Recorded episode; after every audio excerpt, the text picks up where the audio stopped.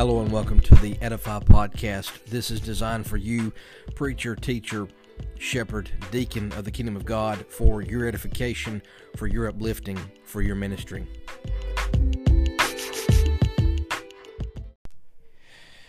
Dear Edify, I'm in a preaching slump. It seems that every week, no matter what the passage of Scripture is that I'm working from, my sermon always sounds the same three points in a poem.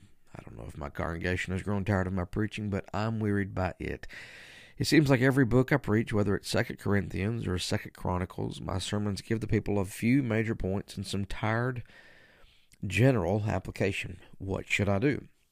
How do you preach expository sermons from, say, Daniel or Ruth without sounding moralistic or preaching as if it were Colossians or Romans?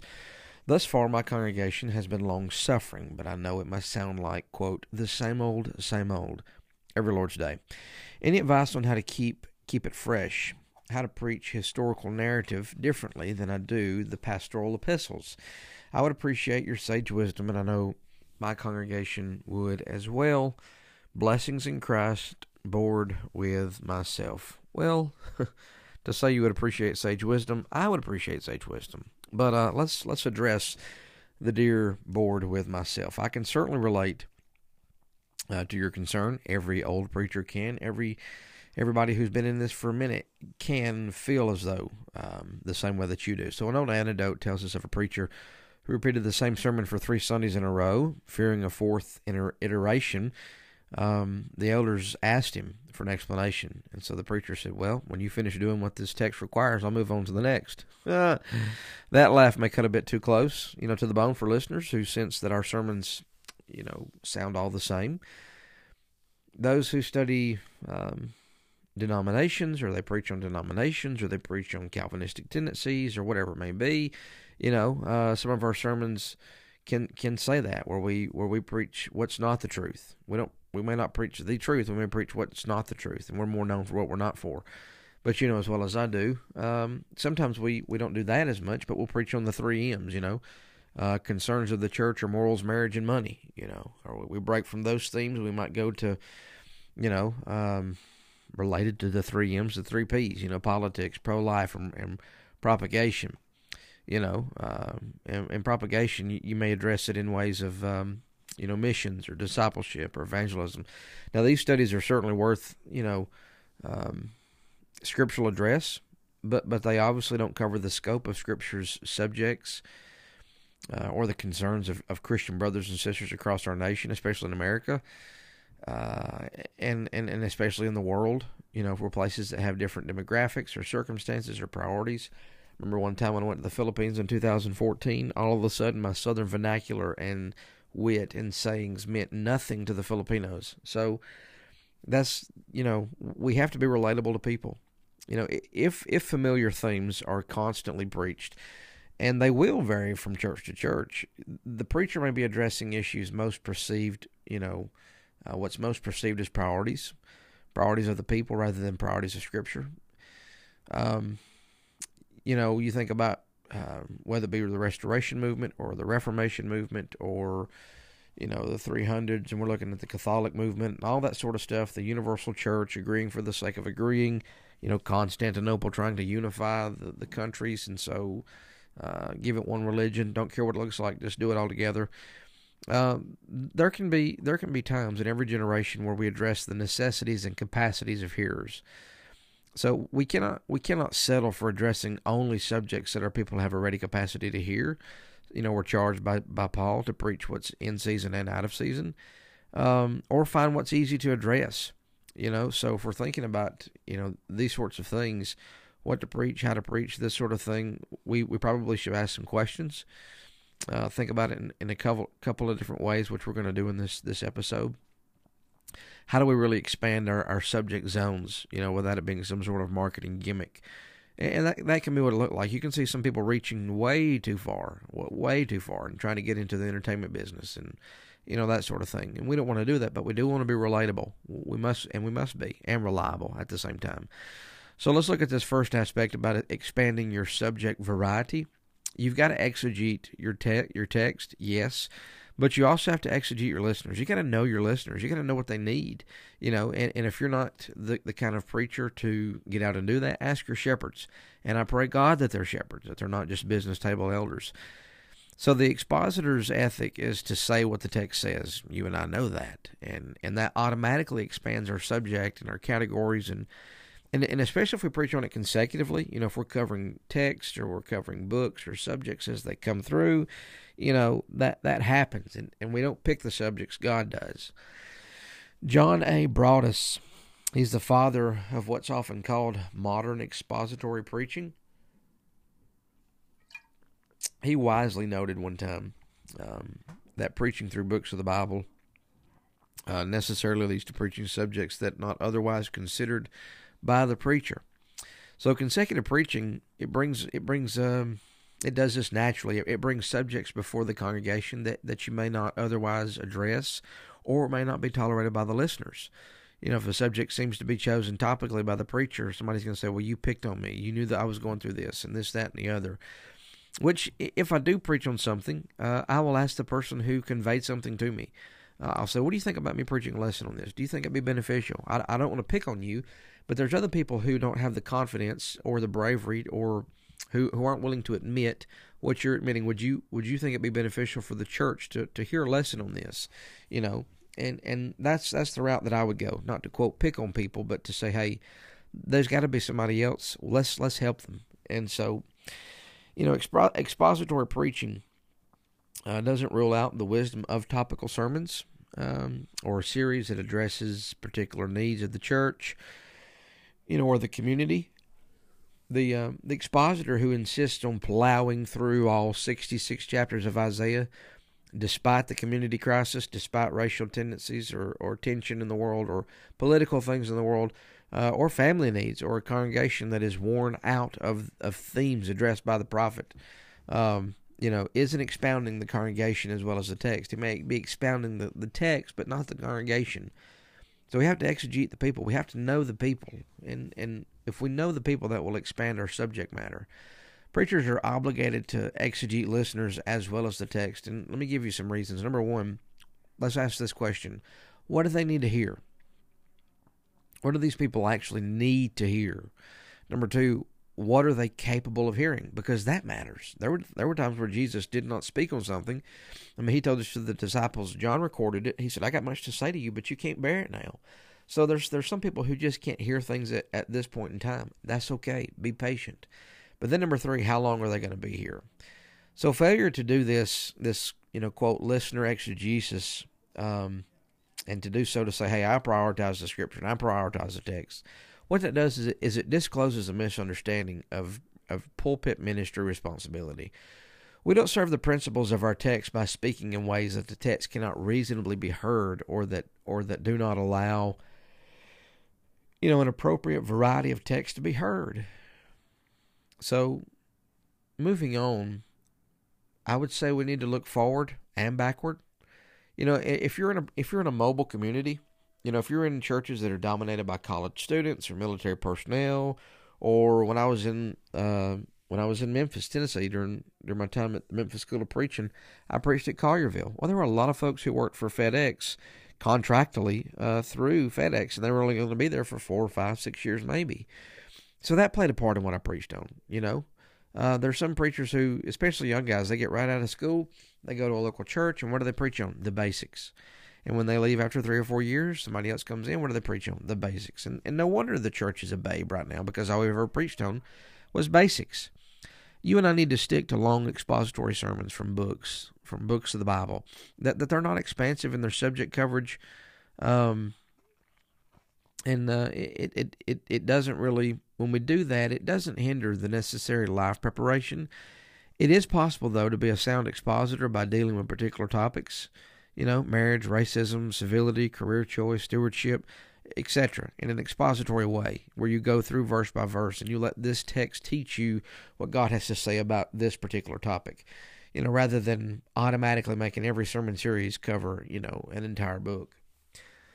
So whether we're considering what subjects a sermon, you know, sermon series should cover or what book to expound or, you know, wise preachers look backwards and then look forward They're all about considering subjects that they've covered in recent months or years, and also subjects that they should be covered, uh, that should be covered to equip every listener uh, for the complexities and challenges of, of future godly living.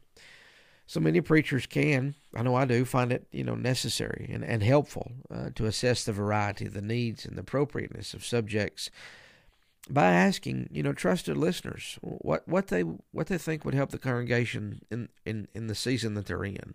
You know, involving more people can add insight into what subjects are needed. Um, it can also indicate those most helpful in the past.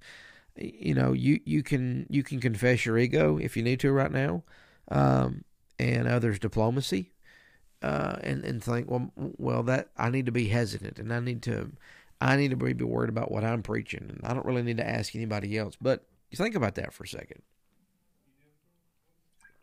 Think about that for a second. If you don't ever ask anybody what what should you preach on, is it really the elders who are doing the, the feeding through you? They're the ones who are charged with feeding, and they're charged with feeding through you. It would behoove you to ask your elders, well, what do y'all think?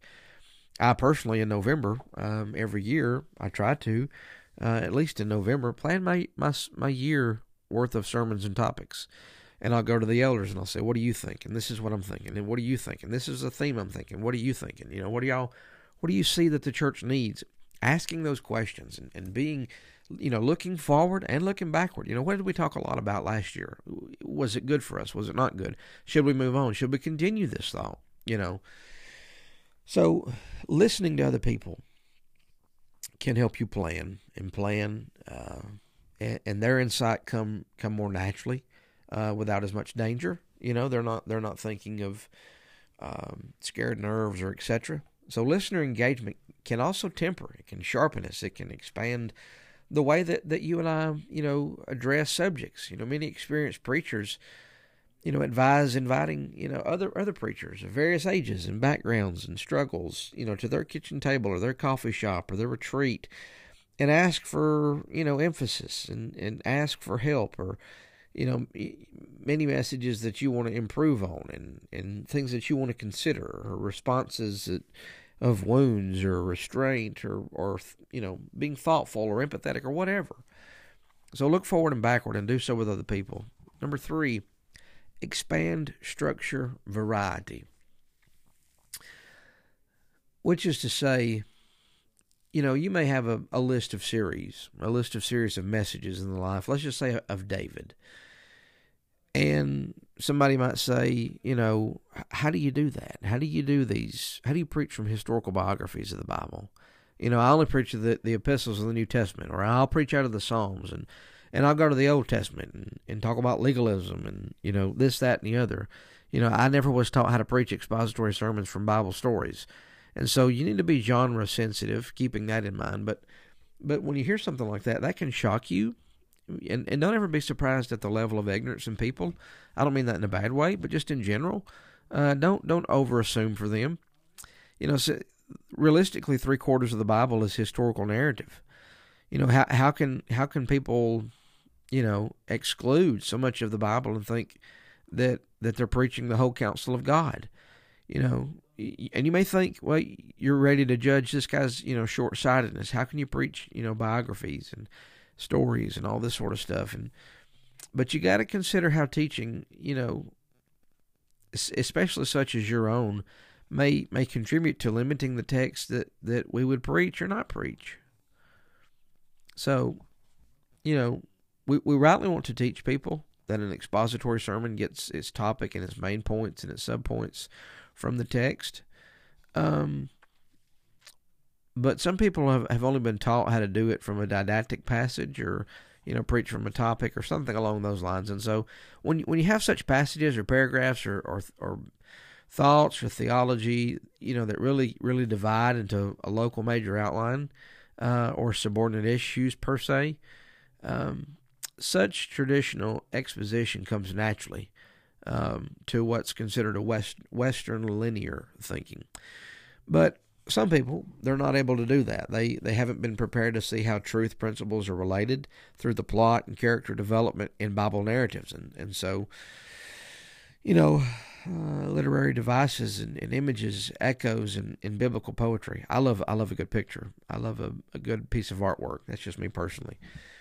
So, you know, wherever you are, wherever you're preaching and how you're preaching, you need to you need to open up and be be genre sensitive, expand your structure a little bit. Think about those things.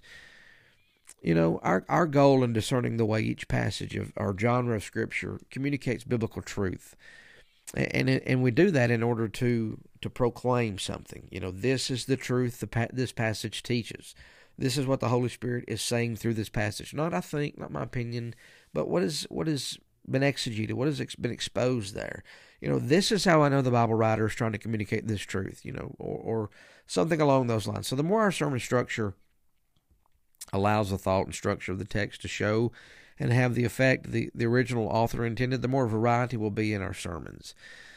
And the more comfort um, we will have in our minds to, to know we're covering, we're preaching as God God has preached through His Bible, and the more the more that the more we do that, the more they will conform to the th- to the text purposes. So sensitivity to the text nature it may mean that the sermon will develop more through mention of events with chronological development or through motives of plot with, you know, hey, ironic or surprise development, you know, or through echoes of words and, and threads of themes and, and all that sort of stuff that's worded in main points.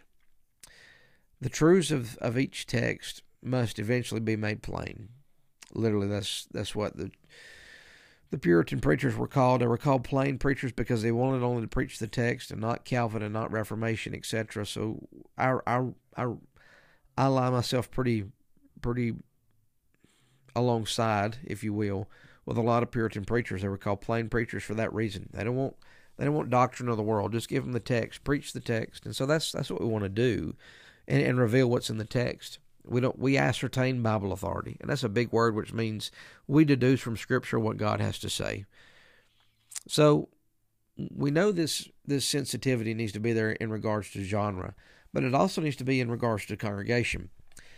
You know, once we become open to moving beyond cookie cutter sermons and cookie cutter PowerPoints and you know, and those kind of messages, the three M's, the three P's, or you know, uh, alliterate everything. You know, we we we can begin to recognize why so many of our sermons sound the exact same because that's how we're preparing them, the exact same.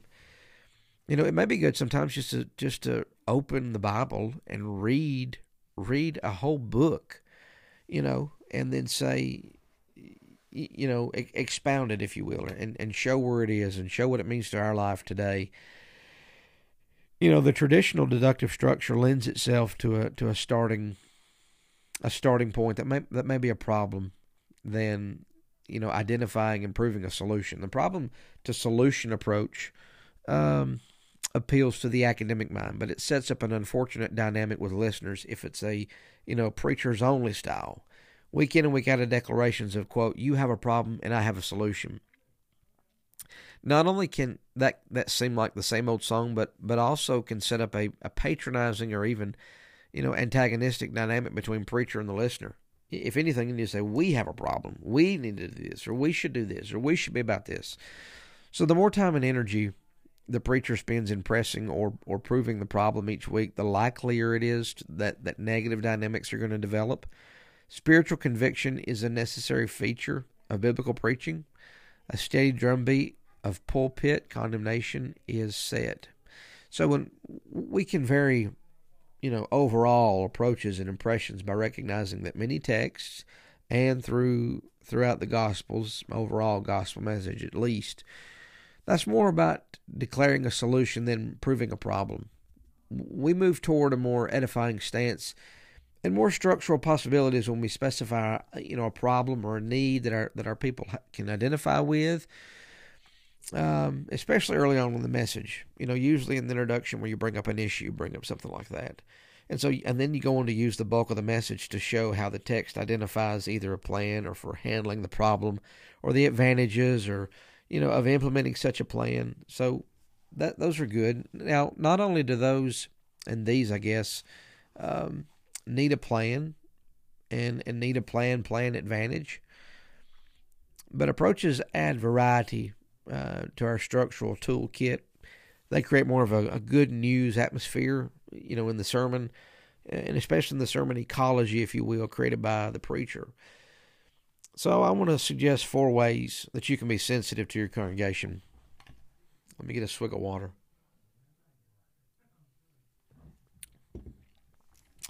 Number one, determine significance as well as meaning. Commitment to communicating a text is inspired, um, and a text inspired purpose requires that we determine a text significance before we preach its before we preach its content. You know as well as I do, there are people out there who are who call themselves expositors and are often experts at preaching quote truth without reason. And we do a data dump. We will throw a thousand verses at them and our people wonder why they appear bored or burdened or overwhelmed or consumed. Eh, we do that because we have forgotten that we are not merely ministers of information, but ministers of transformation. If the truths we declare have no apparent purpose other than to inform, then we should not be surprised that our sermons are of little interest to those whose goal is not to make a better grade on the theology test that never comes. Preaching effectiveness grows when, when preachers recognize that our people don't really know the meaning of a text if they don't know its significance for their lives. Bare cognitive registration of biblical facts and theological truths is not the goal of preaching designed. Um, and it's not the goal of preaching designed to enable God's people to love Him with all their heart, soul, mind, and strength. Luke ten twenty seven. So that whether they eat or drink, whatever they do, will will all be to the glory of the Lord. First Corinthians ten thirty one. So you need to determine significance as well as meaning. Number two, discern burden as well as facts. We discern the purpose of Scripture by identifying the burden of the text.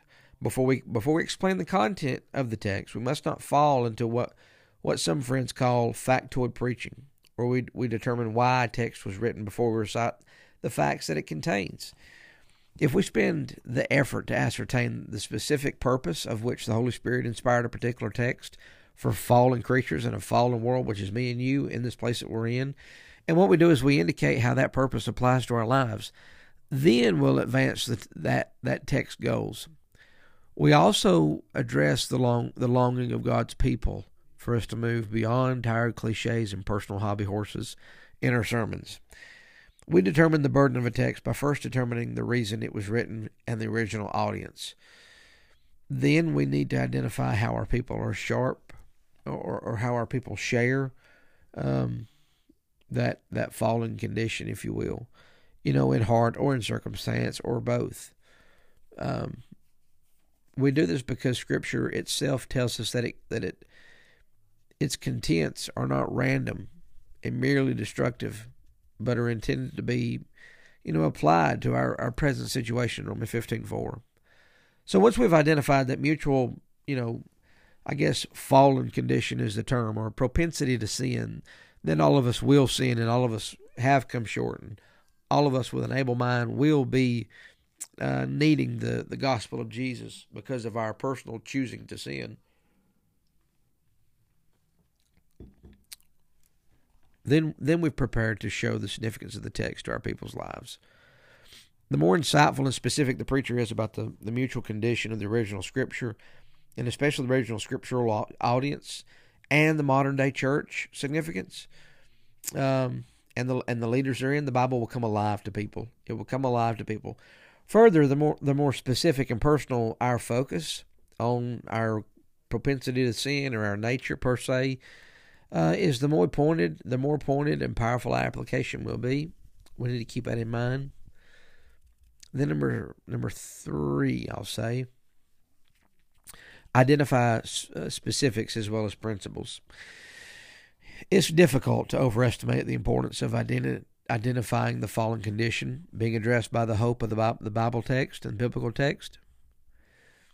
The reason that we're sitting in a church that is that they they hope the preacher can explain how the gospel has significance for their needs and their hurts. When we when we demonstrate that we understand that hope and that scripture addresses it, it it bordens people into mm, anti anticipation maybe is the word um, and a callous commitment to endure another sermon because and that becomes eagerness to hear God's word. So let me let me rephrase that last part. When we demonstrate that we understand that hope and, and that scripture addresses it, boredom turns into anticipation. And it turns calloused commitment um, to to sincere commitment, and they become eager to hear God's word. Eagerness is going to wane, however, and so if the application remains, you know, abstract or merely theoretical, generic application of go and do likewise per se, or read your Bible, pray more, go to church more, all those sorts of things, are another cause of sermons that sound too similar to inspire. Variety and variety worthy of the significance of, of the text that we're preaching identifies the situations to which they apply today. So find things that apply today. Now the original text was written to a different people for for a different reason. You need to find out what that reason is. So this requires more than regurgitating a commentary and calling it a sermon. It's it's not that. The text supplies the truth and we are to apply, but our our interaction with God's people provides a situational relevance and that makes those truths, you know, real and applicable. We should not be ashamed to acknowledge that, that new preachers are at a disadvantage in applying text to the struggles and pains and challenges of messy lives and that dominate most of our congregations. Dan Winkler says 80 plus percent of our folks are hurting. Longer experience will add depth, it'll add variety and reality to our application. But, but still, we should not resign ourselves to cliche applications at any stage in our ministry. You know that. The fastest way to move sermons into the crucibles of life is first to discern the significance of the truth a biblical text teaches, and then to enter congregational life through the who door, if you will. You need to be asking in your study who needs to hear this?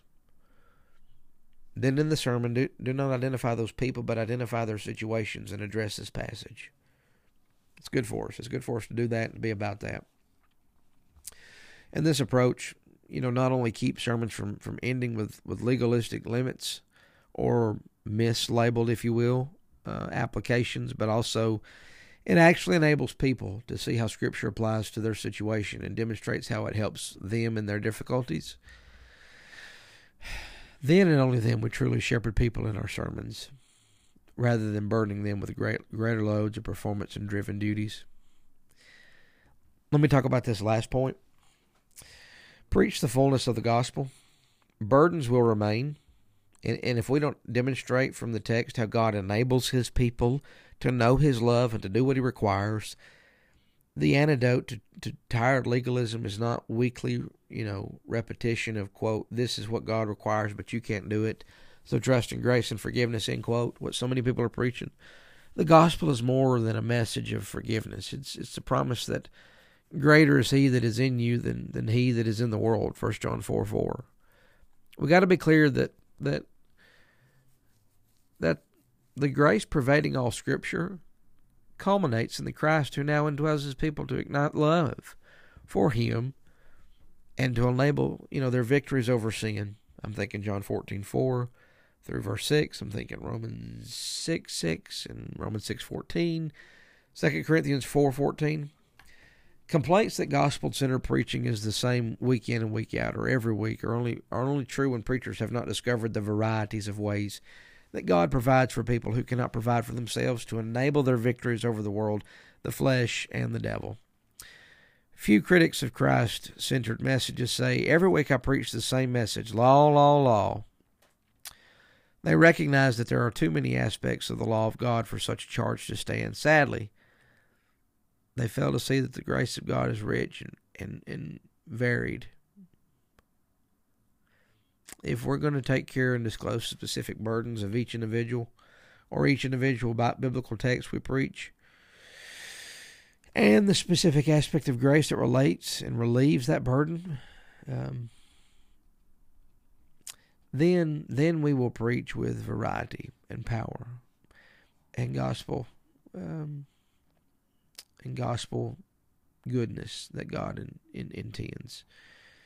So be encouraged, brethren. I know this is almost at 30 minutes now, but be encouraged. Ask God to give you awareness. Get out and get to know your church or community. Uh, listen to them. You'll be able to pick up things. Um, and have some mercy.